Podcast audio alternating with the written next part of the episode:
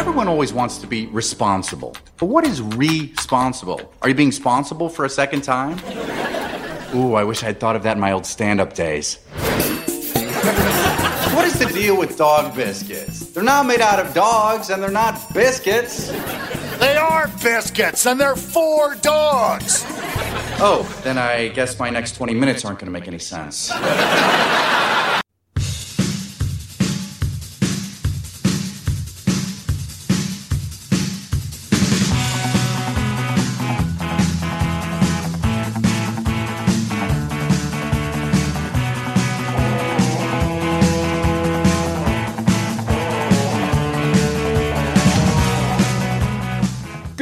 Everybody.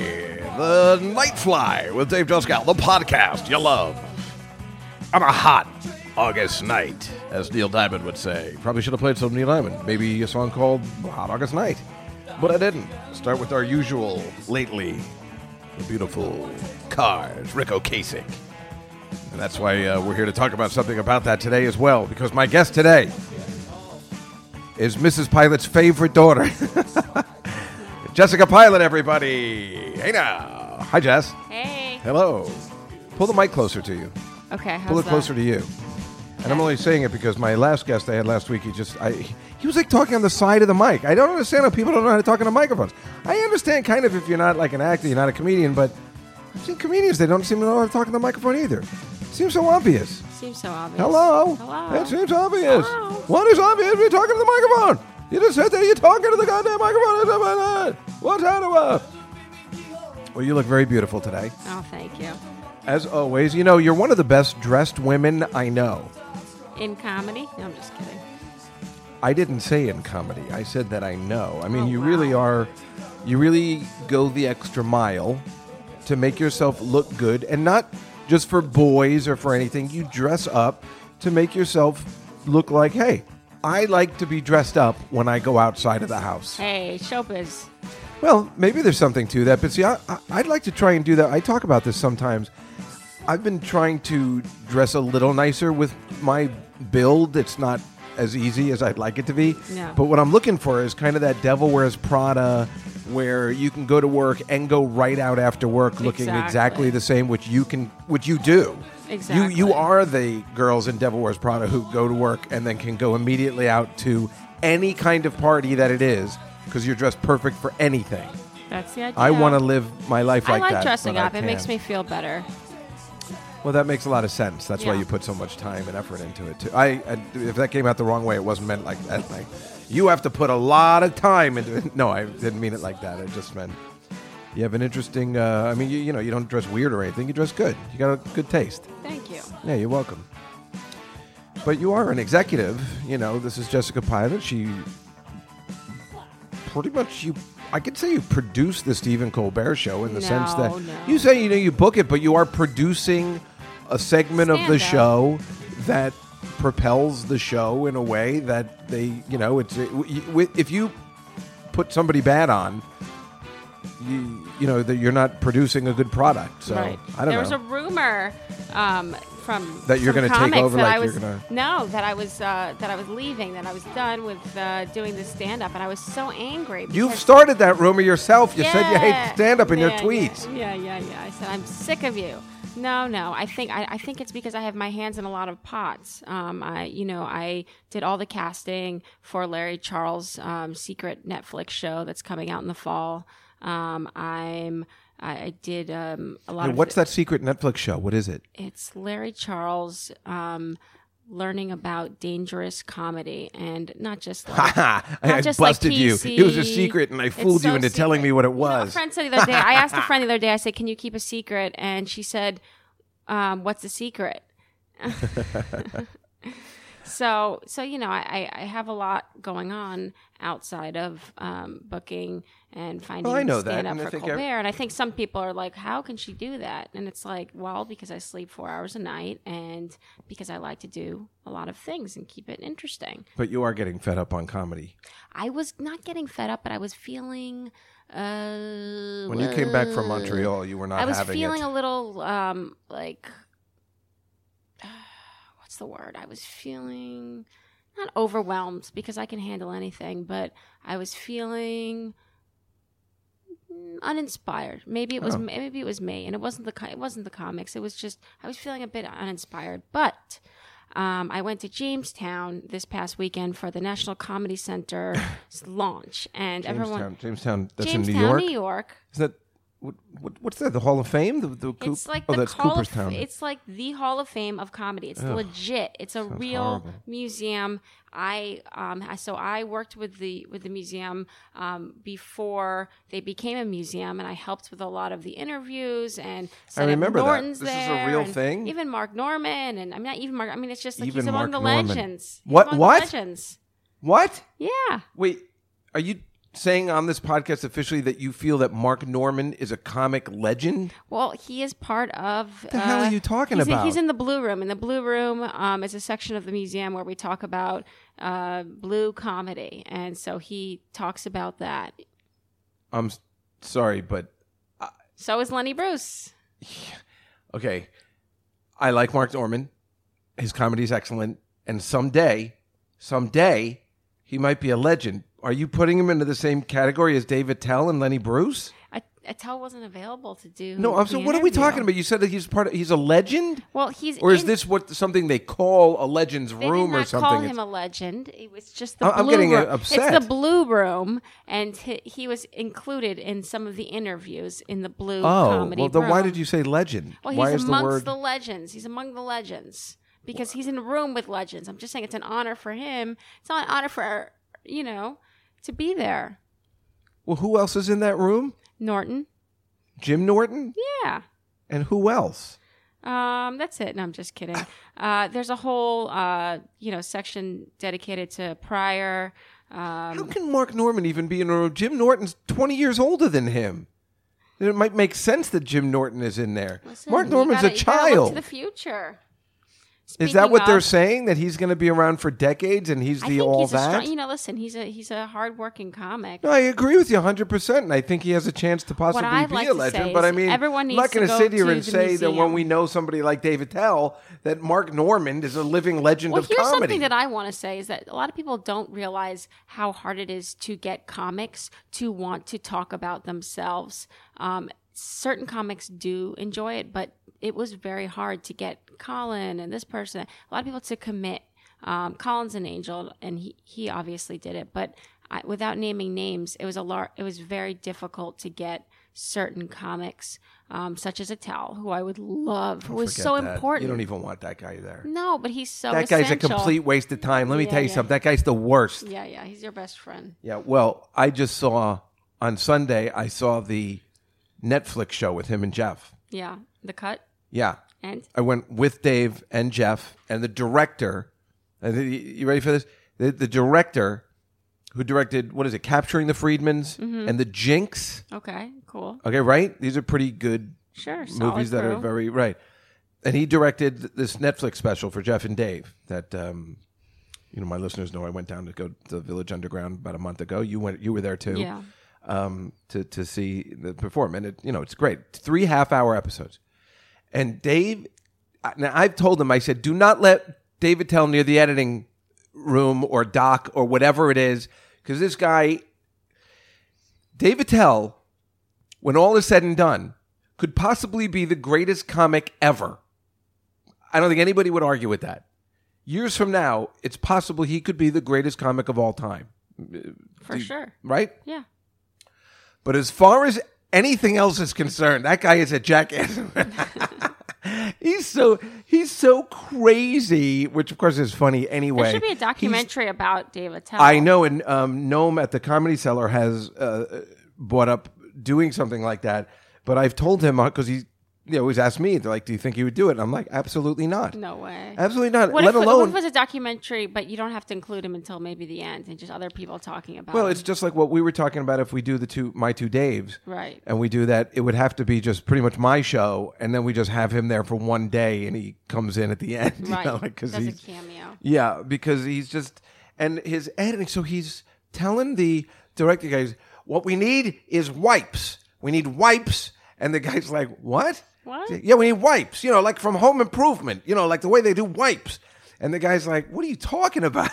I thought you meant like ass wipes. no, he means like wipes the way you cut from a yeah, transition yeah, wipes. I know. And the guy and he goes, "Well, that's what we learned in film school." And the guy's like, "That was 30 years ago, you fucking idiot." Oh my god.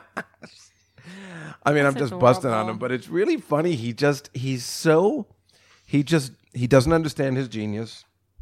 He doesn't understand his place in this world and how much he means to people. So when he when there's when you learn something about it, just like what you're saying, we all with when it comes to comedy, you want to get inside a, a comic you love. You want to know what makes them tick like that's why that they made that Robin Williams documentary. That's why the Garry Shandling one because we are fascinated with how did it all begin? Where is it coming from? Right? Right. And any bit you can get from Dave is the, would be great, Right. but he just won't give it to you. So the couple of glimpses we might have seen into his past on this Netflix special, he wants to take out. Uh, but Jeff won't let him. oh good. Thank God. oh good. I mean, things where he seems sweet and you find out some information and it's great. And he just, he's just, I, You know what? He has a flip phone that says it all. yeah, right, it's true. I actually didn't think that was his actual phone, but it really, I guess I should have known. Mm. I don't know. I mean, the guy is, I mean, when you watch that special, you, you realize it again, you know, like, like we said when we were there, we're like, uh, this guy is just, uh, nobody, you know, they have comics get up there. The special includes Amy Schumer, Michael Che, Michelle Wolf. Michelle Wolf, uh, you know, other uh, Bob Saget, Gilbert Gottfried, all these people, and besides Gilbert, who's insane in another way, everyone's afraid to approach. You know, they they realize they are in the presence of greatness, Right. And they don't talk as much as they would if it was somebody else's show, and they don't like try and outdo Dave or something. You know, it's really it's funny. You see kind of the respect and the nerves on these people like that. That they're like up there, like, oh, I don't want to mess up. I don't want to mess up in front of Dave, or you know. And it's funny because Jeff's there too, and uh, they're like, oh, Jeff gets it, you know. but Jeff does get it, Yeah. and he knows how important you know Dave is, and, and Jeff's wonderful, and I think he's great, and I've seen him a hundred times, and I think he's and he makes me laugh hard, but he knows Dave is on this other level of greatness, Right. and you know it Of course. because you you you know everything about stand up comedy. You're you're so into tune. It used to break us apart because I couldn't take your constant love of stand oh up my comedy. God, it was too much, right? Now it's just like, Every time we were together, like, hey, let's go see some comedy after this. Oh, what? God. We have to travel, but don't we see it every day? You love it. I do. Well, I do get like a bug when I don't see comedy that, you know, after a certain period, I feel like, ugh. And you grew up in Manhattan, and that always confused me that you like it so much. It's usually stand up comedy comes from people who grew up in the suburbs and stuff who didn't have anything else.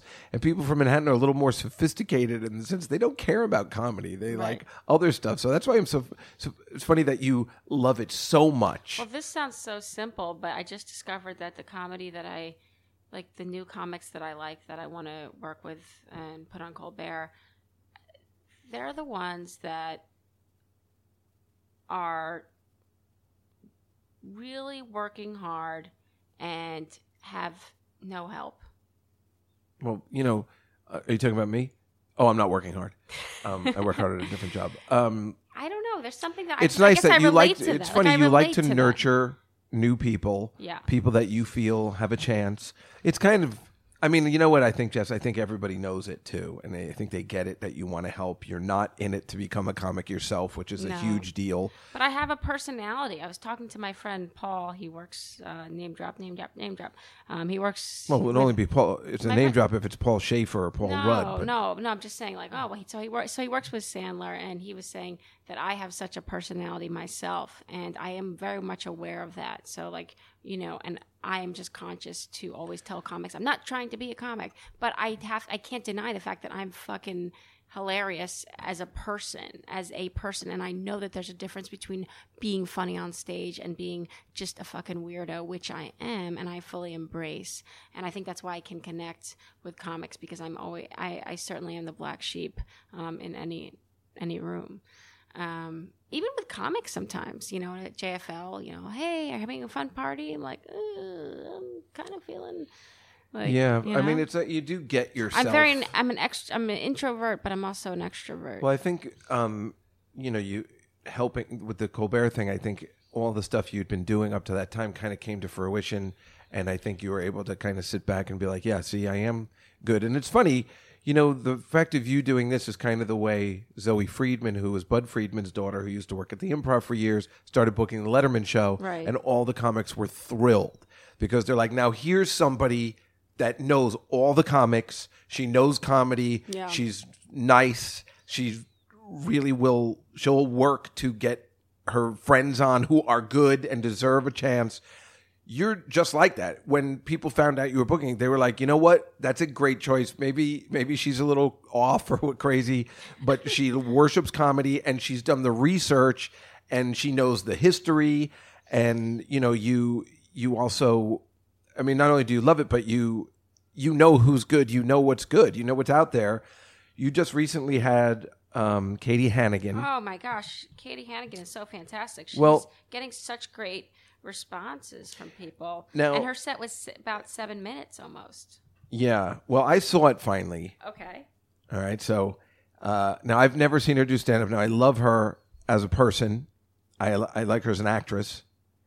Uh, I asked my sister to watch it too because I was surprised at the kind of comedy, like the her set. It's interesting. I mean, I have some of it here. You gotta love that music. What's more entertaining than this? Is the only reason I want to be on the show. I'm gonna come out and I'm gonna do a pratfall. I'm gonna slip on a banana peel when I come out. It sounds like that audience really knows who she is. Hi, everybody. Ah, I am so happy to be here. I am happy to be anywhere. Who's lonely? Oh, my God. I need to get out more. I know because I was getting the targeted ads on my Instagram for the dating apps, the hookup apps. Now I'm just getting a weird ad for a weighted blanket that simulates the feeling of being held by a person. Yeah, I know. I bought it. it is so heavy.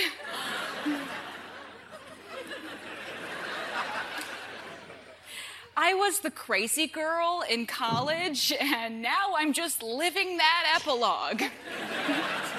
Any ladies you ever thought you were roofied? Hmm? Later, you realize that you just had 18 cocktails. Whoopsie. You're laughing so hard. You love her so much. Yeah. It's funny. I mean, it, the set gets better and it's good, but it's Yeah. it's so. I didn't expect she was going to be like, "Hey, ladies," like kind of um, you know, uh, what do you call it? One of the like a socialite, like doing Yeah. comedy or something like that. I didn't think her act was going to be that way. I was very surprised when I saw it. You know, it's funny. I did an act just like that, which is maybe why it bothers me so much. I wasn't able to pull it off. I did one where I was this Yale graduate, and um, somebody bet me uh, something that I couldn't do comedy, and I'm like, well, we were, you know, like I, I was doing that exact same voice. Um, I had these glasses and like a tennis outfit on and stuff, and it seemed like a good idea. So I kind of like the the plan, but like, is that who she is? I don't know her. I haven't spent that much time with her. I mean, is she putting on a character? I know she wears those ridiculous glasses. Is that part of the character? I think so. Is, is her? Will you spend time with her? Does she Yeah. actually talk like this when you're spending time with her? Uh, uh, she's. I mean, this is her performing. Well, where does she come up with this kind of character?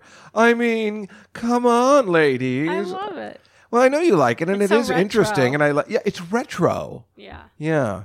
she's great. I mean, it's really good. She's very pretty, and um, I think there's definitely something there. Um, and you gave her her first big break, and it's very exciting. So exciting. Uh, how did she do in Montreal? Uh, fantastic. Hmm. So yeah, she's gonna get signed. She's gonna, you know, move on up. Um, I I've been sharing her tape with a lot of, you know, casting people in my own little network, and we'll see. No, she's certainly. I mean, even if she wasn't good, she's pretty enough to get work. Hey. So. well, she is. That's a pretty good deal too. How old is she? The way she talks, you thought she would be like tells. 40, 41, No. 40. You know, is she even 30? Yeah, Oh. Oh, she is? I think so. Oh, I actually thought she was in her 20s. Oh, okay. Oh, that's okay. Well, that makes me feel a little better. Yeah. And it's not just because that that act it- for a 20 year old, it's just so strange. No, she just looks great. Comedy doesn't age certain people. Well, I'm always off on people's age. I had Carmen Lynch here the other day, and I thought she was 29, and she's like, "Yeah, I'm not." She's yeah. and I'm like, "Oh, I thought you were, but apparently she is not." no. Um, did you have her on? I Colbert? had Carmen on. Oh, you did. Yeah. Yeah, she's terrific. Yeah, she's and I like her a lot. Um, but yeah, I mean that's the thing about Jessica Pilot. I mean, you are the champion of uh, of the underdog, I do which is why you're trying to help me, and I appreciate that. I love all underdogs except um, when it comes to Dave dating. I think that that's one thing I'm trying to um, be better at to to only date the top dogs. No more underdogs. Eh, you say that, but I don't see that happening.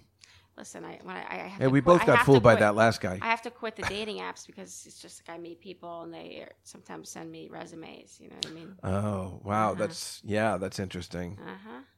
Yeah, I didn't even think about that. Well, that's what happened to you and your the last thing. You you met a guy from high school, and Oh and then god, and he you and, comedy. right. you know, I was, I was like, I was like, Hey, this guy's send you- perfect for you, and awesome. and he's like, you know, I'm thinking about doing comedy. Can I can I show you my Oh, set? God. I, I, it's kind of like in the movies, like a joke. Like Yeah, some people they'll send me. They'll say, "Hey, just as a joke," and I'm like, uh, and then they're like, "Actually, it's not a joke." Do I'm you like, know that the Gong Show, m- the the original Gong Show in the seventies, they made a movie, which Howard Stern referenced to this day because he didn't want to make his movie like the Gong Show movie. Yeah. because it was a disaster. The Gong Show was the most popular television show when I was a kid in the seventies, and they made the Gong Show movie. And the Gong Show movie is all these people coming up to Chuck Barris to audition for the show, and that's the whole movie. And he hates it. And the movie was horrible and stupid, and all these acts. But it's what I think of when I think of people either trying to date you or meet you or you know something. I feel it's it's horrible. It's Yeah. like a bad situation and yet the funny thing is there's probably a bunch of people out there that actually are qualified to you know be in your presence in that sense and they'll get weeded out because of the way they they did it the way they approached Totally. you know some people like like Katie Hannigan you could see meeting you and and hanging out and she's nice and everything but you know you could also see her being on you know to say like well I'm really I don't know She's a great person. she is a nice person yeah. You guys did well together. Yeah we screen. acted well together Yeah. we're a good combination You definitely are. And you say she likes older dudes, right? I'm in. Plus, I didn't say that. no, but I have heard for she's people that know her say it all the time to her, and she apparently thinks Paul Giamatti's attractive. So I am so in. It is like ridiculous. I hate when oh, I hate. I know I kind of look like him, and it makes me sick. Mm. I mean, really sick. I mean, he's gross. I mean, you know, when Nicolas Cage was one thing, but Paul Giamatti, I mean, he's disgusting. I don't want to look like that guy. Who wants to look like him? Maybe he does. I guarantee he you know doesn't what? want He to look like that. He has a lot of that. sex scenes in um, that show. What? Oh, billions? Yeah. Ew. Yeah, that's the other Real thing, you know. sex And, pot. I mean, I'm always, I would always be very nervous about a sex scene or something. I was nervous about crashing. I, I told you that, you know, when when I got the script, I was, I was like, I bet you they'll make me get naked just to fuck with me. And then when I enter in the towel, I was like, that was pretty close. Like I was worried. I kept having bad dreams. I know I was going to be in the show, Yeah. but I didn't get the script. Right. And I kept having bad dreams that I was going to, because it was HBO, that I was going to have to get naked. Everybody on HBO has got to get naked. Got to get Right. naked. I was so worried. And then, and then they say he enters in a towel, and I'm like, God damn, that is so close. I was actually had a reason to be nervous about that because they show everybody naked. It doesn't matter who it is. I remember oh, if Peter they're Scolari had to be naked in Girls. Now on Crashing, I'd be interested if they they're gonna address like Me Too stuff in the new season in comedy. They did in the show Younger, I gotta check it out. the best show ever. You don't watch it, huh? No. Oh, it's so good. Did you watch Dateline the other night? Uh, last night, rather. Uh, this uh, this uh, we're taping on uh, Tuesday. This will come out a week later. So the reason I'm taping now, this uh, would come. Um, you know, I still got my birthday show, Yep. August 13th. This will come out the day after. Obviously, I can't do a podcast right after, so In two weeks, I'll explain how that went. But the birthday show is going real well. August 13th at the com. Well, I don't need to tell you now, but it will have been at the Village Underground. Um, and the, the, the lineup is set. It is me. It is uh, Rick Crom is going to do some hosting gigs so I don't look stupid. Um, Sarah Silverman, I can't even believe it. Gilbert Gottfried, Gary Gulman, and Judy Gold. Also, I got Scott Rogowski from HQ to do some Dave Juskow trivia questions. Here's one I'm thinking of. I'm just trying to write them out now. In the 1994 movie Clueless, which is Dave Juskow? Which character turns on? No, which character is Dave Juskow attracted to the most? Cher Horowitz, her friend Dionne, or Elton? I don't know. The answer would be Elton. I'm just going to do everything that's gay. It's going to be funny, you know. Just be like, Yeah, yeah, yeah. yeah. So I think I think that's a good gag, but I don't know. Maybe I'll mix it up, but it'll. I think it'll be funny. I'm not positive, but anyway, that's the show. So so when you hear this, it'll be the day after the show. Hopefully, the week after when I do my next podcast alone. Which I, do- does your mom only like when I do it alone, even if you're on the show? Always alone. But what if you're on the show? Uh, who knows? Do you know we had a huge revelation last week about your mom's favorite song, Big John Little John? My friend Lawrence, his mom slept with Big John. really? Yeah, huge news. Slept with, I'll put it in your terms, Stanley Zbornak. That still doesn't work for you? No. Well, you don't like Golden Girls? What the? That's huge news for any woman in this planet. You know what? Now your mother's going to hate you again. She's going to be like, How did you not know Stanley Zbornak was on the Golden Girls? She's going to be angry at you, you know. I think she'll be fine. Plus, you know, your insistent texting and stuff. I'm so used to it now, I don't even care. Um, it's all right. I was really going off on a to know that I'm going to Los Angeles, as you know. Maybe you'll. Why will I be there. sad? Well, You said you had to go. yeah. So I have to go to LA. Yeah. Um. Oh, you're going to be gone on my birthday, you're saying? Well, yeah. Because You've never come to see any of my shows, ironically. I know you're trying to have help been me, to but you really shows. haven't been to any of them. No, you always have I've an been to the excuse to, Godfather not go. show. You I've came been to, the one. Grease It's one. kind of weird. I went to Godfather and I went to Grease. That's for sure. It's pretty uncool, Jess. I mean, you go see these people you don't even know as well as I do, and you will not come to my shows.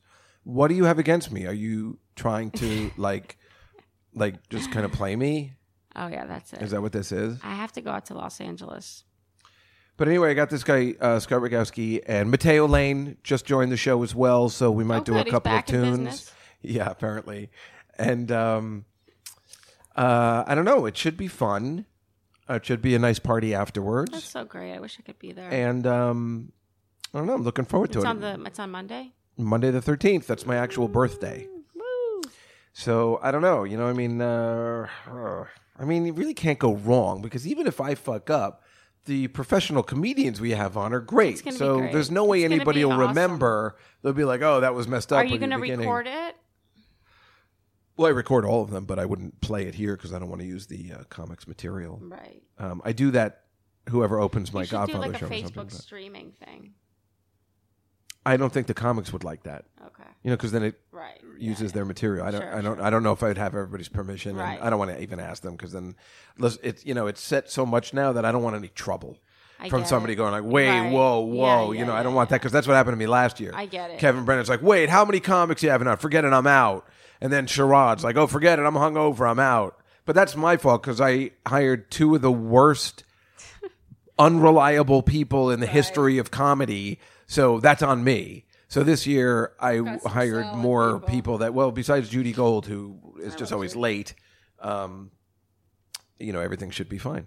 It's to be great. So yes, that'll be great. So then the the next week we'll talk about it, and hopefully it won't be a suicidal podcast as often some of these are. but um, yeah, so uh, so we're t- taping this a week in advance, and w- I was on the topic of something else um, uh, before. Now I can't remember a week in advance. And two, oh, did you see Dateline? They were talking about my. Dateline. Well, I never, I've never seen it before in my Why life. would I watch Dateline? This is the first time I've ever watched it. I recorded Okay. it because I'm fascinated with that. Uh, what's it called? NXIVM, that that the cult Yeah. with Allison Mack and that Raniere or something.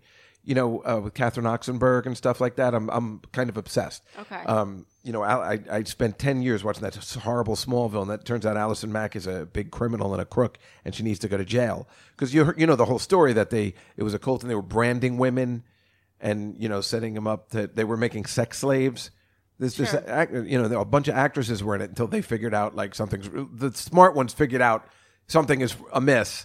So anyway, this they have on Dateline and Megyn Kelly today, and it was all on this really hot girl from the '80s, Catherine Oxenberg, who was on Dynasty and everything.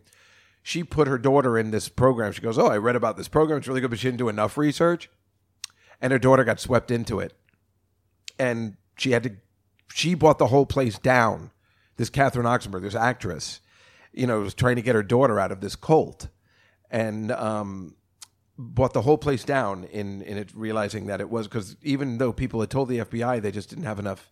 They're like, well, if it's religion, we can't get involved. that- You know that kind of stuff. Yeah. But then they realized they finally realized these girls were being branded um, in their groin area with this guy's initials, but they thought it was a Latin term for just like you know whatever, and they'd have to give uh, collateral of themselves, whether it be money or naked pictures that he could release if they left him or something. It's so messed up and brainwashing.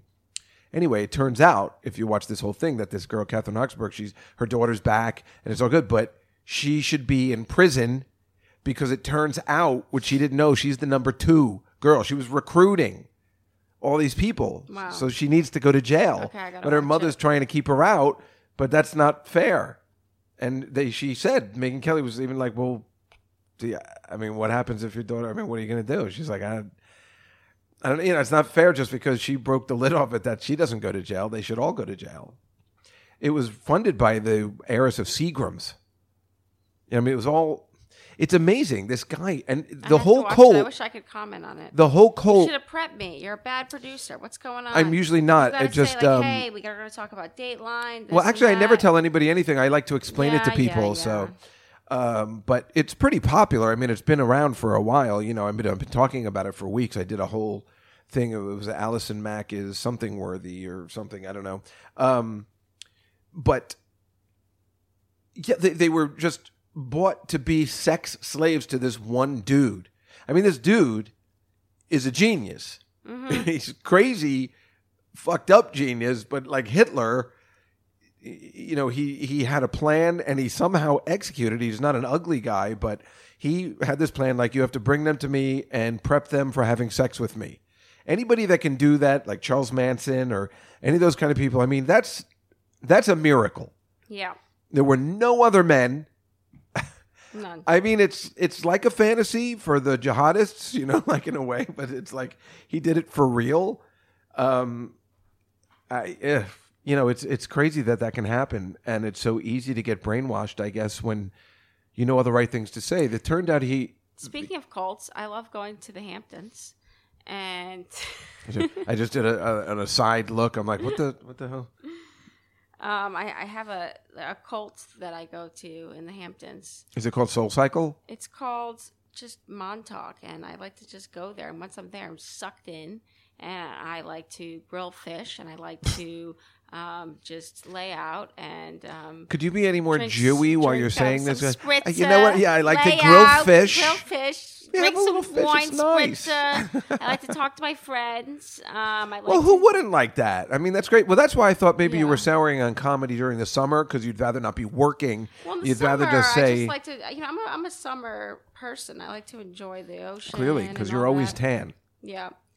Uh, but I take You're the, my um, skin. I don't have George leather- Hamilton of New York City. I don't have leather skin. No, no, your No, skin is skin's perfect. Good. like well, it does, I don't think you go tanning, right? Because No. you actually just go in the sun and you're I always go in this the tan. sun, yeah. How is that possible? You can be this tan year round living in New York City. Well, I go. I travel a lot. That is true. Well, be careful because your skin is perfect now. And, But- uh, you know, you just got to be careful because I don't know whether you ever seen my boss at my office, but she's disgusting. I mean, it's, it's, it's leather real. skin. Yeah. She's only 25. Oh, no, I'm God. kidding. She's like 60. But I mean, she, it's, it's Oh, I know. so much sun worship. Yeah. You know, poor diet. Uh, that's me saying that. Um, drugs, uh, stuff, but n- not even to excess. It's Yeah. the sun. Smoking, two packs a day. Smoking, the sun. Just all be that. careful. Yeah, yeah. Your face is perfect now. You're very young. You look beautiful. You're adorable. So yeah, so now I'm no longer sour in comedy. I had a nice little break, and then I mean, once you go out to LA, you'll be soured again. uh, I feel it's good. I'll What are you some- doing out there? I'll take some meetings, you know. But I really am like that's the thing. I actually stacked like six meetings. I like to do like Jess, I swear to God, that's all I ever want to do when I'm out there. and I can only schedule one. Meetings, meetings, meetings. Um, I'm gonna meet with people. Wait, I know. I'm sorry. I I know. what it is. actually will. Like, and my thing is this: I don't do cocktails with people anymore unless they're my friends. I just do coffee in the morning. That's smart. Let's do. I said let's do an eight a.m. coffee. Let's do a nine a.m. That coffee. leads to bad And then things. I cut off, and I'll cut off by three p.m. That's it. There's no more meetings. So basically, that's that's the schedule. Let's keep it focused. Let's keep it caffeinated. We don't need a boozy talk. Oh, we should do a show about that, about that. No, no, no. Let's look stop. at you. You're very let's wise stop. in your. You know what I mean? That's why. That's Once it. you turn thirty, the uh, good work. The good work happens over, um, you know, an anxious cup of coffee. Hopefully. ever since you've turned 40, I really feel you've really, you know, really put I'm it together. 40. I was waiting for I was knew you were texting, so I was I seeing if you were even paying attention. That was a test, and you completely failed. That must have taken like thirty seconds for Oh you to my answer. I didn't God. even know where to go. No, I you, just- you I can was see if letting you you li- if you have play it. back, you'd be like you're at forty, I don't and know then there's what a it's gonna pause be because I was like trying to at say 40. something and I had nothing. I don't know what it's going to be like at 40. It is going to be exactly the same. Trust me. Oh, God. I'm already hundred. Ugh, mm. I'm going to be fifty-four. unbelievable. I mean, that's sick. Is it? But the even years are the best. I have to see it that way, otherwise just I'm- tell yourself that, I right? have to Yeah. tell myself otherwise. Yeah. But you know, You should have- write that on your wall. get new hair years are and- the best. Well, I wrote um, a date down in June one time when I said, "This is the day I'm going to turn everything around." That was the day I decided Uh, maybe I'll get some hair. No, no, this was three months ago, a month ago. Oh, really? Yeah. I'm like, this is the day. I'm not going to get depressed anymore. And? Well, so far so good. I've been positive. Oh, good. Well, you've helped. I'm a positive realist. You've helped. Um, Jessica's been Aw. kind enough to have breakfast with me, uh, like it's on so Mondays, fun. and that really makes my week start well. And I look forward to. It's like I look forward to stuff so much. It's just like how you know during football season when I have the wings, I look forward to Mondays. Like on Saturdays, I'm like, oh, Monday's going to be awesome. I mean, that's what more can you ask in life when you look forward to Mondays? You know, what I Yeah. mean, how many people do you know that are like that? Especially, well, not in our world because most comics every day is a weekend, but. um you know, for me, you know, I work a regular job, so I love Mondays, you know, but I don't because I still work at two o'clock. But I think I'm going to change, and now I'm going to start working like normal hours again because you know, Oh. I'm getting a promotion. Um, Anyway, can I just say one thing? promoted. Um, last week I was on Fox News, and I had said I don't like standing for the national anthem. I'd like to address that now, if I may. Uh, what I meant, um, I you know I what I meant when I said that uh, I was getting a little flack, but I think I was able to correct myself on the show. It certainly do not want to stand out of disrespect. What I don't like, what I like to do is that this is a great country. I can choose whether or not to stand. So I don't want people to tell me I have to stand. If I happen to be sitting one particular day, I go to a lot of sporting events and I don't feel like standing for the national anthem that day, I don't want some fat slob telling me, hey, get up. right. Right? So then, then I'm going to defy him. But when I'm ready to get up, I will get up because that's what makes this country great, right? But if if you're saying that we're standing because it's for our troops, which I never thought of it that way, I don't think of that as You're our just troops. thinking about your legs. I'm not thinking about that either. I'm just thinking about uh, that. Um, I just want to be the rebel that has nothing to do with anything of how I feel about the country or the troops. If I know I'm always standing for the troops, that is different. Like when there's army guys there, when they have it stuff. What I'm trying to say anyway. I've dated a Marine before, and, and that was as patriotic as I think I've ever. hey, that's a huge thing. But That is I- a huge I- I- patriotic service. Everybody should have sex with a, a marine Yeah. or an army guy because Sure. that is doing your service Right. as a lady. Yeah. and it's the Me Too and then I realized it. Yeah. hey, that's okay. You just have to do That's it it. once. Just do it once, That's the that's- that's service that you provide, and men can do that as well uh, for the ladies. It's a big service. It's a very it's a service you provide for our country, and we appreciate that. Thank you. Thank you. for your service, Jessica. Thank you. Um, but what I'm saying is, I I just want no more national anthems at sporting events unless it's the Super Bowl. I don't feel there needs to be the national anthem before every event. And what I did say on the show was Unless also that Matteo Lane is singing it. Oh, please. Well, if it's somebody great, but it's usually some high school kid, I really couldn't care less about. But even so, the only thing I like about the national anthem is when I bet on it, and how long it's going to go in the Super Bowl because I just want to get to the gambling and I want to get to the game. But if they were really serious about this national anthem, if they were completely serious about the kneeling and all that kind of stuff, they would air it on TV. The TV broadcast starts after the national anthem, which means no one cares. It doesn't provide ratings. Right. So there it is in a nutshell. What are we actually doing? Now, I've talked about changing the national anthem, as everybody has. And I think that, like you were saying, the Matteo thing reminded me, I think everybody would be pleased with maybe changing it to a little something like this.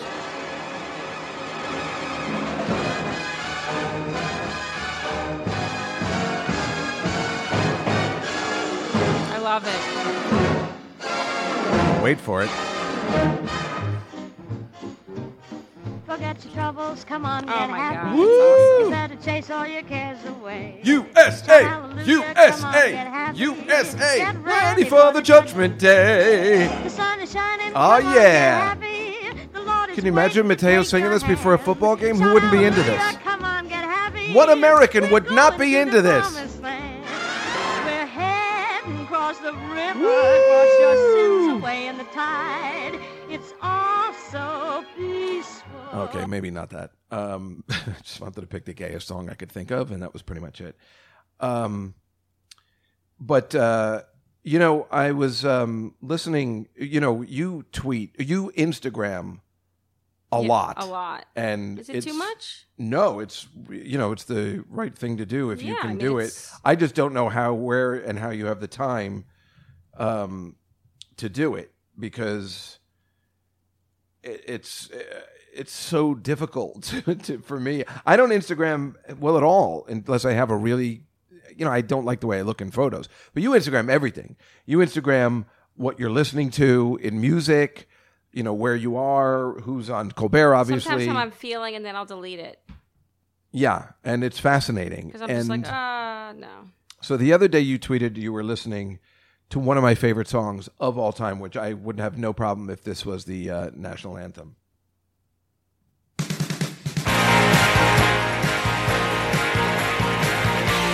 Oh, the best song ever. It really is.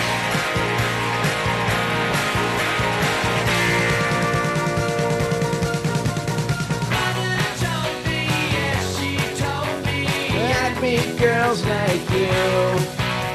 She also told me stay away. You'll never know what you'll catch. I got the auto tuner on.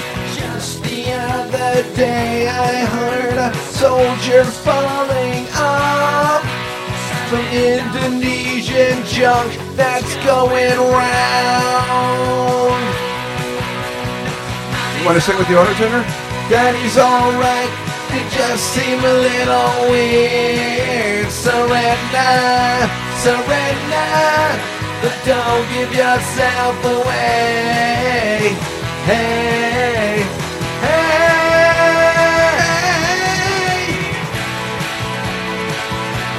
No auto tuner for you? No singing for me.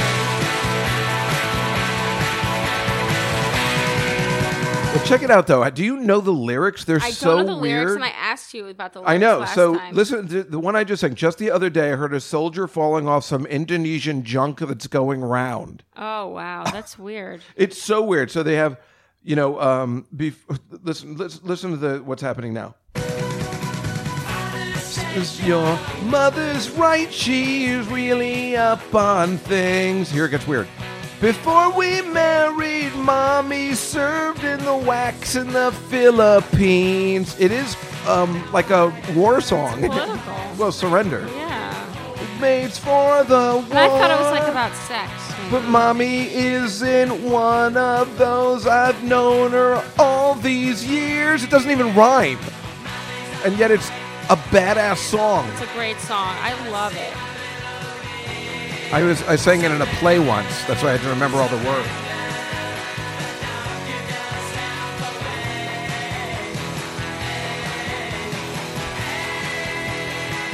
Well, here's the best. The end. Do you, I told you about the Kiss records, right? Yep. That's the next verse. This is the that, and this is what the couch one. This is the sex part. I guess they met in the Philippines, and now they're. Whatever happened to all this seasons, losers of the year? Every time I got to thinking where they disappear. Here it comes. When I woke up, mom and dad are rolling on the couch.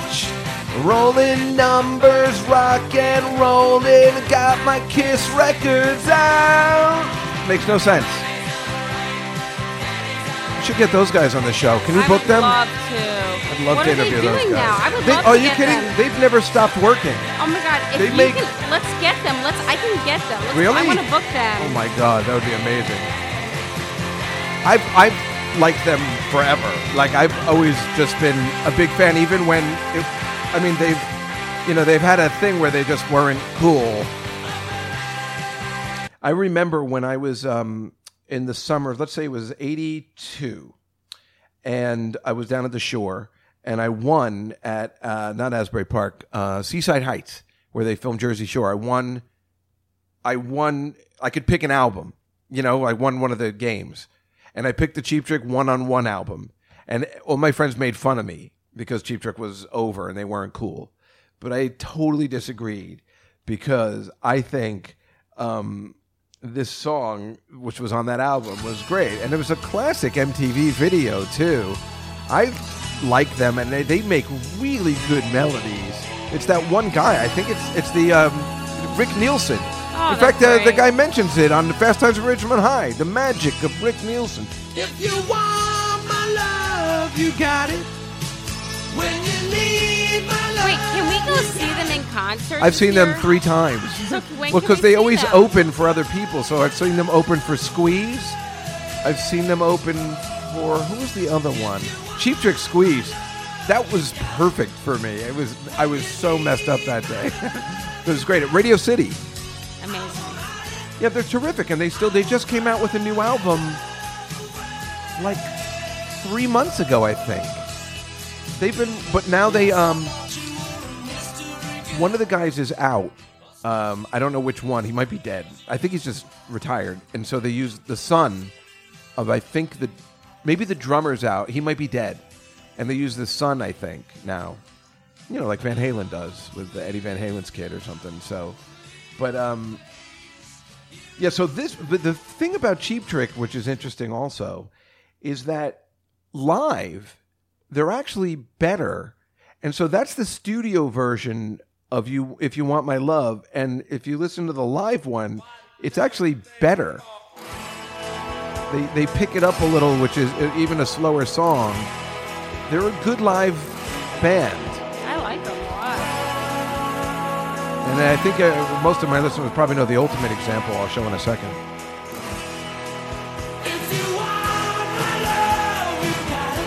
Feels like it's more of a crowd song, you know, with everybody swaying and stuff like that. You know?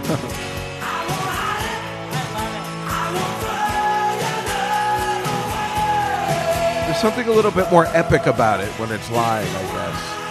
It seems it, it's got that more sadness and I don't know, and fun to it as well. Great. I'm going to skip to the part where they. Yeah, this is this is this is the live part that they play. oh, That they it's only in the song live. Right after this part, they have an extra bridge that they added in for the live part.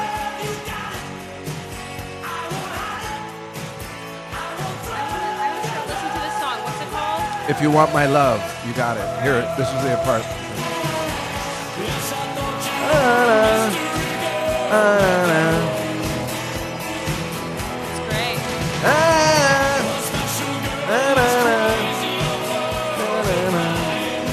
That's what they added in. Yeah, it's a really good song, and it's it's good and bad. It's like you can see where people would make fun of it and too. But if you ever the video, it's so funny. It's so basic, but it was so huge when MTV first started, and all it has is them singing, but the lights are swaying, and because there was no technology back then at all, any video was questioned. Like, how did they do that? Yeah. So people were always wondering, how did they get The the, lights to swing like that? When you see the video, you'll know what I'm talking about. Like, it was so big. If you want my love. If you want my love. Okay.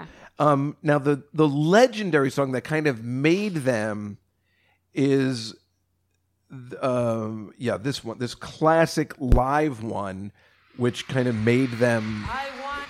You know oh, this one, best. right? Now, I actually first heard this in private parts. What scene did they play it in private parts?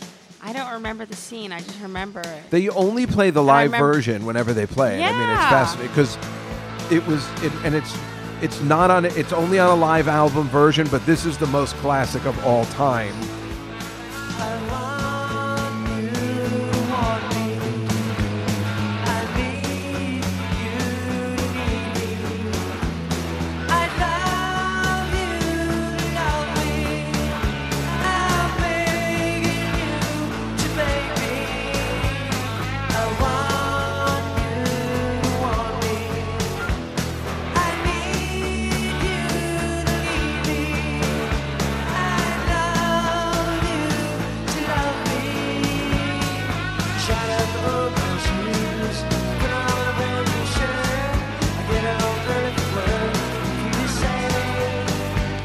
That you love me.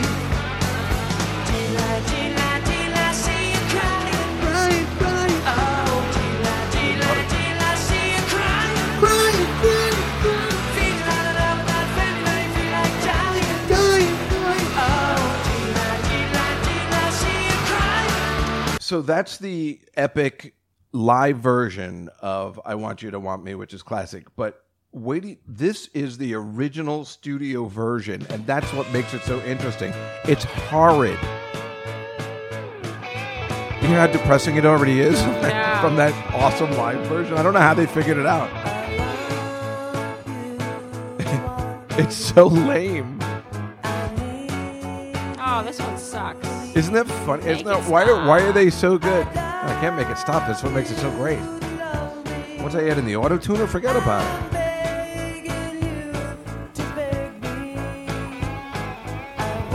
I want you. I'm making it better. I need you. Love me.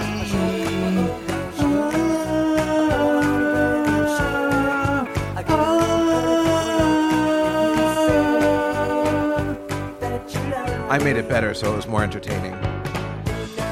Isn't that funny that they're so good at just changing it up in concert and like making it better? yes. So so yeah, they're a great band to see in concert. You probably know 90% of their songs even if you don't know them and you know cuz you've heard them in one form or another and um I don't know, I've always just liked them and I'm always rooting for them all the time.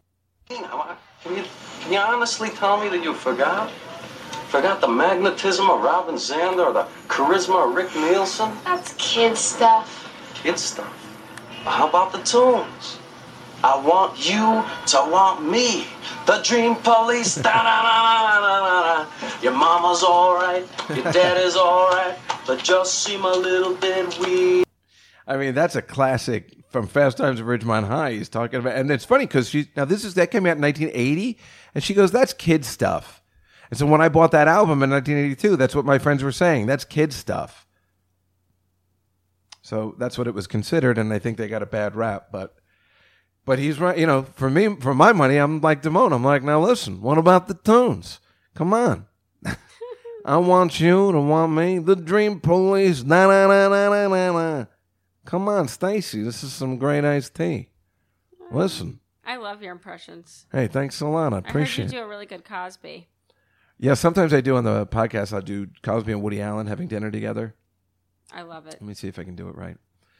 Just ended up my, my stepdaughter.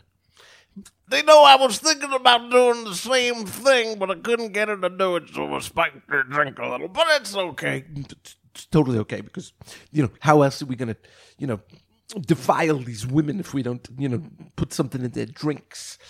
That's exactly what I've been saying the whole time. What do you totally get me? That's what I'm trying to say. Let's put a little pill in the pudding and it's all set. You see? anyway, you know, um, we went to see uh, Sarah Silverman and I went to go see this off Broadway show on Saturday. I can't remember the name of it. I always call it good. If and a if and I don't remember what it's called, but it's closing, so I can tell you the secrets. So this guy comes on. He does. It's like an off-Broadway magic show. It's so annoying because you know nobody. I mean, I like magic, but Sarah doesn't like. it. A lot of people don't like it. And these guys, these magicians, I can't stand they cannot stay away from that sleight of hand card tricks. They cannot, no matter what you're doing, they got a I deck of hate it. cards somewhere. It's so annoying. And that, that was the worst part of the show. But he has this one thing where he calls this woman up on stage, and he- you know, a random woman, definitely a random woman because he's picked it out of a hat. And she somehow he has an envelope, a bunch of envelopes. She picks one, and it's a letter from her goddamn mother. This random woman in the audience. And uh, after the show, we're like, wait a minute you know, we thought that girl was into it, but in on it, but we saw her before the show and spoke to her. She was just an, you know, some girl from New Jersey. So when we went outside, everybody was gathered around her, and she had the note. And we all wanted to see it, and it was totally in her mother's handwriting. And she's like, I was just about to call. She was about to text my mother. And I'm like, you call your mother right now, because we want to hear this. Right. So she puts it on speaker. Like the whole audience is surrounding her outdoors after the show because we we saw the people from the show going, "Hey, they're talking about it. This is bad," you know, Yeah, whatever. yeah, yeah. So, um, she calls her mother, and this girl has she was big. She had red hair, really white. We never would have expected she was Jewish until her mother picked up the phone. Hello. Right. Oh, hi. She goes, Mom, did you write a letter? To the-" I don't know what you're talking about. But it turns out we were trying to figure out through like the ticket sales or something. They got in touch with her husband. Her husband called her mother, and the mother wrote the letter and sent it in. And and uh, we, we're trying to figure out how she got in touch and everything. And he does this eight times a week. So he's got everybody that gets a ticket online he might get in touch with them and tell them to write these letters. He told us we might. Well, we wouldn't get one in the mail because we didn't do it that way. But some people get letters like the next day or something. It's we. I don't know. It's it was kind of cool, but then at least we got to the bottom of it, which made us feel some of it. We still don't know how he picked her and all that kind of stuff. But there, it was. It wasn't bad. We met the guy after. He was very nice. He was, you know, in fact, when we got to the box office, like, um, he would like to meet you after the show. So please wait around. You know, that happens when you're with Sarah. Yeah. Everybody wants to meet Sarah. Sure. But um, so he also gives somebody a book, a big, thick book, at the, during the show, and you have to leave before the show is over and take the book and write what you saw here in the book. It's a huge, thick book, and he's done, I don't know, two hundred shows or more, and the book is all full, and you have to bring it back. And he said everyone's bought it back. Like no one hasn't bought it back. They have to come the next day. Or this girl, when we saw, we saw the eight o'clock show. She was at the matinee, and we asked her, and she said, "I was carrying around this book for four hours." And I just, you know, it's like it's, it's a real trust. You know, you have to be polite and like bring this book back. And then she wrote this thing, and I really didn't think everything was set up. It was, it was pretty good. If it was still running, I would say to go see it See and it. tell me what you think Yeah. um, but it's closing. And uh, Doogie Howser produced it. Uh, that that's rude. Uh, uh, Neil Patrick Harris. Um, sorry, I'm still. Uh, I'm an old man. I like to talk like that sometimes. Like, hey, you know that, that Doogie Howser. Uh, that good-looking fella from uh, the the Child's uh, show. Um, and I hung out with my uh, nephew on Friday. He's 15 now. He's taking this acting class at Stella Adler. So Oh yeah, I want to hear about that. How'd that go? well, I'm going to see on Thursday. Apparently, the parents can go and see what they've been up to all summer. Here's the best part. Ooh. So he he's been telling me all the time. He's like, my sister comes home. She goes, yeah, there's um, they said you know it's a big class. Like people come from all over. There's even a girl from Israel coming, and she's studying for the summer. Yeah. And then Billy was like, yeah, there's a girl from Israel coming. Like they use it as a selling point for the class. There's a girl from Israel coming. Right. The girl from Israel is Sarah's niece. Really? Yeah, it turns out we just found out Saturday. That's wild. It's so weird. Billy's like, wait a minute, what? So they're in different classes, but he totally knows who it is. because it's the girl from Israel. Everybody's talking about the girl from Israel. They're selling the they're selling the show the the class on the girl from Israel. Yeah. you know, it's so ridiculous. Um, so yeah, and um, Sarah's like, yeah, she already booked a booked a movie. She just finished it. I'm like, oh, I just get so jealous. I'm just jealous of my nephew. But you know what we discovered? I- oh yeah, this is the nephew you hate. I don't hate him, but we we hung out on Friday. He goes, "Hey, do you want to hang out?" I'm just a little jealous because he's having such a good time, and it's like now I get why my dad hated me so much. I certainly don't hate him, but I totally get where my dad was coming from. Now it must have looked like my life was the. This is why people get jealous of me. To the naked eye, and you know, because you have the most fun life. It looks like I have the most fun life. You know, they don't see the other parts. You know, at work, it looks like I live the most fun life after work. But most of the time, I just come home and have something to eat and go to bed. But it's funny for other people. But this kid, Billy, I mean, this kid is partying all the time. He's partying with his new acting, but they're all acting people. You know, like that. It's weird. He's hanging out with theater people. Yeah. I didn't. That was not for me. That's why I didn't go in acting in college. I feel like you are a theater person. Uh, yes, I am a theater person and I wanted to major in acting, but I did not want to be around theater people. And my entire life, including stand up comedy, has always been I want to be in it, but I also want to distance myself from it. I don't want to be full in on stand up comedy because I don't want all my friends to only be stand up comics. Right. Same. And I know you understand perfectly, but other people don't understand. And that's the way it was for acting. I want to go in, I want to be an actor, but I don't want to be with actors. I still want to hang out with my high school friends and I want to meet new people. And it's a, it's a great example is just like even being at that bar that I hang out in and meeting this guy that writes Batman.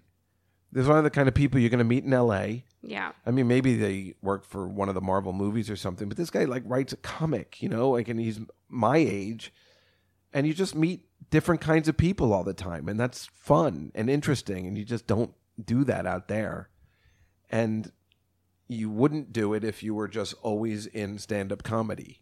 Like you can't meet yeah, other I people. need to. I was talking about this with a friend. You have to have friends who are not um, who who don't want something from you. Like I know you're a true friend, even though you want something from me. But I think it's really important. well, I do want you to help me, but I've been a friend for, with you for like twenty Yeah, or ten like years, or friend- what if yeah, what have we been friends? I, when I met you when you're like twenty two. Yeah, so it's like friends that I've known for a while. Then those are the the true ones. But sometimes it's a little bit tricky. I have some new friends that are good, but it still feels sometimes I.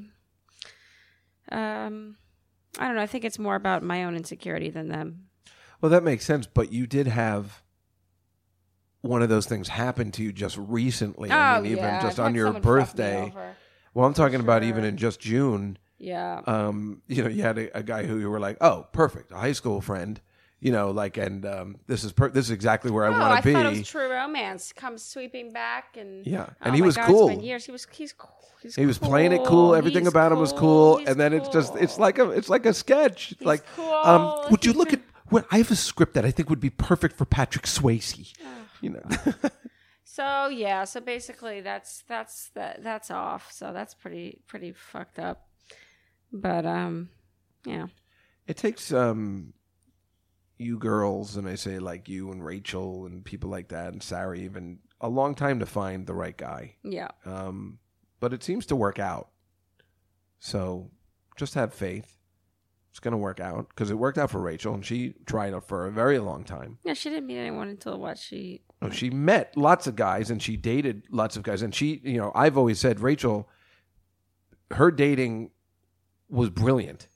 I mean, she weeded them out and when she broke up, they it was over. She never went back to an old boyfriend ever Yeah, and it was over and then she moved on and she weeded everybody out until she found the guy that is perfect or good enough. yeah, no, but he's I mean he's great. Um and we all like him. And it- it's not like the uh you know some of the others which uh, people Now I like the first guy. yeah. Uh, David Ortiz was my favorite. Uh, I don't mind saying his name. He was not the baseball player from the Red Sox, but um, I always liked him. But she still doesn't understand uh, why he cheated. And I've told her a hundred times he cheated because he's an idiot. Right. You understand? He doesn't know any better. You didn't want to get married. He's Spanish. He's Puerto Rican. He needs to get married immediately. Right. How are you not getting this? Right. She did not understand. I'm just, I'm just uh, telling. She's like, how could you be friends? I'm like, because he didn't, he didn't I've do had it on men purpose. who wanted to marry me for sure, but it just wasn't the right. They weren't the right ones. well, that's the thing, because you know, and she knew too. She knew it wasn't time. But what she should have done was break it off, and she just kept going out with him because she didn't want to be alone. This is what my mother is doing right now, and it's a disaster. You can't be selfish either, but apparently it just lasts until you're hundred. Like it never ends. Ay, ay, ay. You form the same habits no matter how old you are. Age isn't the, age isn't the issue. Goody. Can't wait. Yeah. Hooray. well, the good thing about just with you and like I used to tell Rachel is that you're in a capacity where you meet a lot of people. Yeah, but I don't. I, I don't think I can date someone in, in entertainment. I'm not talking about entertainment. I'm talking about that you're in social situations all the time um, that just provide meeting people in general and, and, and having, whether they're friends or social situations. Many girls your age, and I, I always say actually that sometimes that's the cutoff for girls. For men, it's 45. Um, this is in my head. Um, they give up and they don't go out or whatever. But you, your job, fortunately, forces you to go out. have to go out. So you get to meet people and stuff. Well, people get, they're like, "Ugh, I've been doing this so long, I'm done. You know what I mean? Always. I mean, I'm like that right now, and but I'm much older. But it's like I've stopped going out. I don't meet many people. I have nights where I spend and have a good time, but you know, going out and trying to meet somebody that's just It's over so hard. because it's uh, I just can't. You can't go out every night, and you know, if you go out every night, it certainly rises your chances. But you know, I'm not going to meet anybody age appropriate at a bar, and I don't care for the online dating. I'm not. That's I'm not, not. my I. I quit online dating because I meet people online and they say, "Oh, what do you do?" And then you know, someone today they tried to, um, you know, they said that they they work in advertising, but they dabble in comedy. I said, "Oh, forget it." I just deleted them. Well, how did you find them that they dabble in comedy, That's or did they? said. Does Well, your profile do. thing say I work for? Uh, okay, I I'll read, book I would like to read you the- what my profile says, but then, Okay, and, then I, and then I will delete it after this. So here's my here's what my profile says on the online dating. Okay. This is breaking news. Jessica Pilot's profile. Dating profile. Lover of life, native New Yorker. I work in television with funny people. It's exciting, but I'm learning how to be better at relaxing from work stuff. That's what you. You know what? I'm going to take back that tune, and I'm learning to be. What was the last one? I'm learning how to be better at relaxing from work stuff too. Better Relaxing from work. You know, you're one of the best writers I know. That's the worst poorly written sentence I've ever heard in my life. Okay. well, no, it's funny because you are a really good writer. Okay, I'm gonna I'm, you know that sometimes, Jess, I'm afraid to write you emails because I feel like an idiot. Because you're like really good. You're like really gonna take smart. so I'm you're like take it off now. no, no, don't take it off. I was just, I was saying. So wait, so you says you work with funny people, but it doesn't say that you book comedians. No, So why put the funny people thing? I'm gonna delete it. I'm basically just deleting my online profile. I think it's the best What what idea. what app are you on? Oh, maybe you don't want to say. Yeah, I don't want to say, but I'm gonna take. well, they'll off. find you anyway. Yeah, JD. yeah. I'm not gonna do it. I, I'm done. That's it. It's it. That's the end. Sometimes I go to the dating profiles just to look at who's on there, but I get scared. I've never been good at something like that. I don't feel comfortable and and I certainly do not come off good in texting Yeah. or emails. Nobody gets my hilarious inflections. Um, it's just bad for me. I get it. Oh, uh, I got to tell you, on Sunday I um, went to the new Meadowlands gambling Yeah. place that just opened, you know, because I've been going to the track down in Monmouth Beach to place bets. Mm-hmm. So this Sunday, I was meeting my sister at one o'clock here in the city with Dory, and but I went to the Meadowlands first. I took my car, paid the toll in the Lincoln Tunnel to make this bet. Yeah. I went out to the Meadowlands. I want to go to at the, the racetrack with you. By the way. and I placed the bet, and I called my friend Joe, and I said, if you ever want to discourage your daughter or anyone you know from gambling, bring them to this place. It is disgusting. It is filled with the worst people ever. if I wasn't a degenerate and didn't have a problem, I would never go back there. But I'm going back this weekend. But um, it's so it's just these bunch of dudes, and it was lines out the door. Uh, and this is baseball. This isn't even football. I can't even imagine the money they're going to be making during football season. But these guys are talking about it. So there I am. I figure, you know, I'll make a parlay on the Cubs and Cleveland, and I couldn't even get in the door. It was all crowded. I couldn't make it time. You know what happened? They both win. I would have won. You know what? When I talk about gambling, I never talk about it that way. Like I don't, I don't really like talk about it with anybody because I know it's it's an embarrassment. Right. So hearing these guys talk about it with people, guys that like understand, it's I don't want to be part of that world. It's not good. I know, but I don't want to be part of that world. It was, it almost turned me off of gambling. Except it was so exciting. Love it. Do you know when I got to the counter, I had to take off my hat, No. just like the Star Spangled Banner. They made me take off my hat. I was wearing. I never wear a baseball cap. I was wearing one that day because my hair was a mess, and um, they made me me take it off. when I get back. When do you get back, I'm going on Saturday. Uh, what time? Is it New Jersey? It starts at one. I'm going to be down the in beach. New Jersey. I'm going to be in Melbourne, Oh, I'm going to go to um, and then I go. Montclair. Hmm. Are you falling asleep? No, I'm just thinking if I could go. Uh, that's what I'm thinking about doing. I'm not sure because of my birthday let me show. Know, let me know because that'd uh, be fun. Sometimes I don't want to go anywhere. It depends if I'm singing a lot on the birthday show because then I don't want to mess up my voice. Um, but if I take Sunday off, I should be okay. I'm not singing that much. Yeah. So I have to book my flight will be flights all right. still. But uh, Look, I think we have a lot covered. I think what we should that we uh, should. there's one other thing we have to we talk to talk about. about the car. We have to talk about the cars. Only movie. because so um you know I gave the Cars movie to this these people that do this night. I get it wrong every time. It's night thoughts or night spots. I don't know. It's a Cars podcast. They're very Yes. polite, very nice. They love so you. they did, uh, did. Did I send you the podcast that they did? No. And they talked about the movie. No. It was so much fun to listen to because it brought back so many memories. Yeah. You know, it was so much fun. They really liked it. They seemed to get all the jokes and everything. It was kind of great. And I was just like, you know, maybe people, if these guys get it, Yeah, and they're then huge other Cars people fans will. like that, maybe they will get. Well, they really appreciate because they know all the facts too. But yeah, what what's happening with it? Just the the people want to know. Well, we have to sort of figure out where we can do a screening. I think that would be the that would be the first. Well, that doesn't thing. help people in Chicago no, and Utah. because then we invite some industry people, and that's how show business works. you know what? This is perfect. I do a little stand up. Before, oh, right, right, right. No. We'll make it an Uh, event. No, we and can make it an event. That's, a what great idea. And then we'll show a little Where should we do it? We'll do a whole event. We'll do it in September. That's a great idea, Yeah. but not during the holidays. I, I bake. Yeah, not the No, holidays. you- what are you talking about? Doing on Rosh Hashanah? I said September. What are you? Th- that's when every. That's when all the holidays are. Are you kidding? I can't you. make it. I got Yom Kippur. I got Rosh All right, Hashanah. we'll do in I got Shavuot We'll do it in coming up. I've got Simchas Torah. All right. No, man, September's we'll fine. do it in October. No, September's good. Yeah, but I think we should do an event. Yeah, I love this plan. I love this plan. Let's do that. Let's do it. Yeah, we had to talk about it because you know the people are asking. The people are on Twitter and they're like, "What the hell?" And I've already put you out there I know. that you are piloting the pilot. I know. Plus, I was thinking, you know what? I should just do a whole Cars television series where we just have this um, band of weirdos, and they, it's like the Monkees. And but they're such funny characters. It would be funny to just have them have their own show, um, but the characters we play, Right. But but be the cars. Like somehow try ask for the I, rights. I think the only way that we just can get do this a off the Monkees. ground is to do an event and see what people think. I know, And I I'll agree, invite- but I'm just saying in the future I would like to do like six episodes of the Monkees. Make the show like the Monkees, right, right. but it's the cars. I get it. and they have to keep going to gigs. Their gigs get canceled. It's just it's just touring and stupid stuff. and you want to play, you you'll be in it.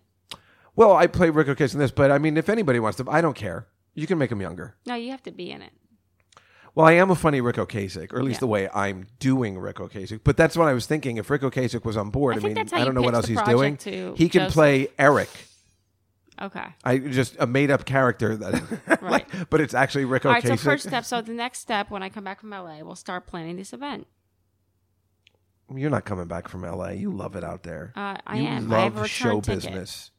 You sure? Yeah. When is that return ticket? Well, and what know. airline are you going to be on? What seat? Um, no, don't say. yeah. Um, wouldn't that be great if somebody was like actually Yeah. listening to this? Hi. Yeah, yeah, yeah. Well, I think I have really nice listeners, so I think they would be polite. I don't think anybody would do anything weird. But you have listeners. Oh, there's one other thing I just wanted to say before we leave. Um, while watching that Dateline thing, if you watch it, um, this NXIVM thing, and what they were talking about about this person, it reminded me of uh, my old manager Vanessa, because it's all lies. It's all based on lies. It's a sociopath, um, you know, and, and you get sucked in because they're telling you what you want to hear Right. and uh, that's what I was thinking of. I gotta hear it. it happened. Yeah, it's I gotta uh, watch really it. interesting, and it's going to continue. So, yeah. Well, that's our show for today, everybody. Uh, this was a little all over the place, but I think we had a good time. Jessica's a great guest and um, a fun girl, and uh, well, because you've moved to the neighborhood, that's why we've been hanging out a lot more, which has been really nice. I can't tell you how great it's been to have a friend in the neighborhood that wants to go out. Getting me out of the house is the most important thing there is. And if this ridiculous gambling thing is what gets me out of the house, then So be it. so be it. I mean, I know it's. I don't gamble that much. I gamble with the money I have. I put a, the same bed every week, but it's getting me out of the house, and it's important for me, which is why my job is important. Because even if I win the lottery, I think I'd still have to stay at my job. I can't. If I don't have a place to go, I won't leave, and that's when the depression and all that other stuff and the thoughts come in. And but I think what I really want to, I really do want to start soul cycling again or some yeah, sort of exercise. we were gonna exercise together. Yeah, I would really like to do that. Well, you know, you're busy during the summer, and st- well, so am I. I've been going. I've been taking advantage of the summer, so Yeah. What are you gonna do for Labor Day? well, I never do anything during those day- holidays. Nobody's ever around, and I hate to go to my friend's beach house when it's Labor Day because I think he has people like Memorial Day, Labor Day. I usually leave him alone, but I got a couple more weeks at the beach, which would be great, and I'm really into the summer and my birthday show. Hopefully, as you hear this, it was wonderful. And I will explain it all to you as Clarissa explains it all. That was a great show. It was It's an amazing favorite. show, mine too. I got an autograph from Melissa Joan Hart, even though I was Ah. 40. Uh, she Oh, thought it was God. creepy then. I've always been creepy. Oh my god. That's why I was. That, course what- you did. That's why I got a black cat. oh my god. Because then she was in Sabrina the Teenage Witch. I followed her career implicitly. Oh my god. you gotta have her on. Let's book Um, Oh my god, I would love to have her on. Um, yeah, I mean she's she's an interesting gal. I also also my first article in Maxim magazine was her on the cover. So uh, you know we share a bond. You guys have something in common. Very sexy photo too. Okay, let's get her. Let's try and book her. So anyway, uh, who's the other person? Oh, Cheap Trick. if we can do that, that would be unbelievable. But anyway, folks, next week I'll tell you all about the birthday show and and uh, the other hijinks and and things that happen in the secret world of Dave Juskow on the Nightfly podcast that you love to listen to. Jessica, you've been a wonderful guest. Thank you so Thank much. you so much for having me. Have It's a safe so and lovely trip to Los Angeles. Love you very much. And we'll see you next time on the Nightfly, everybody. Good night.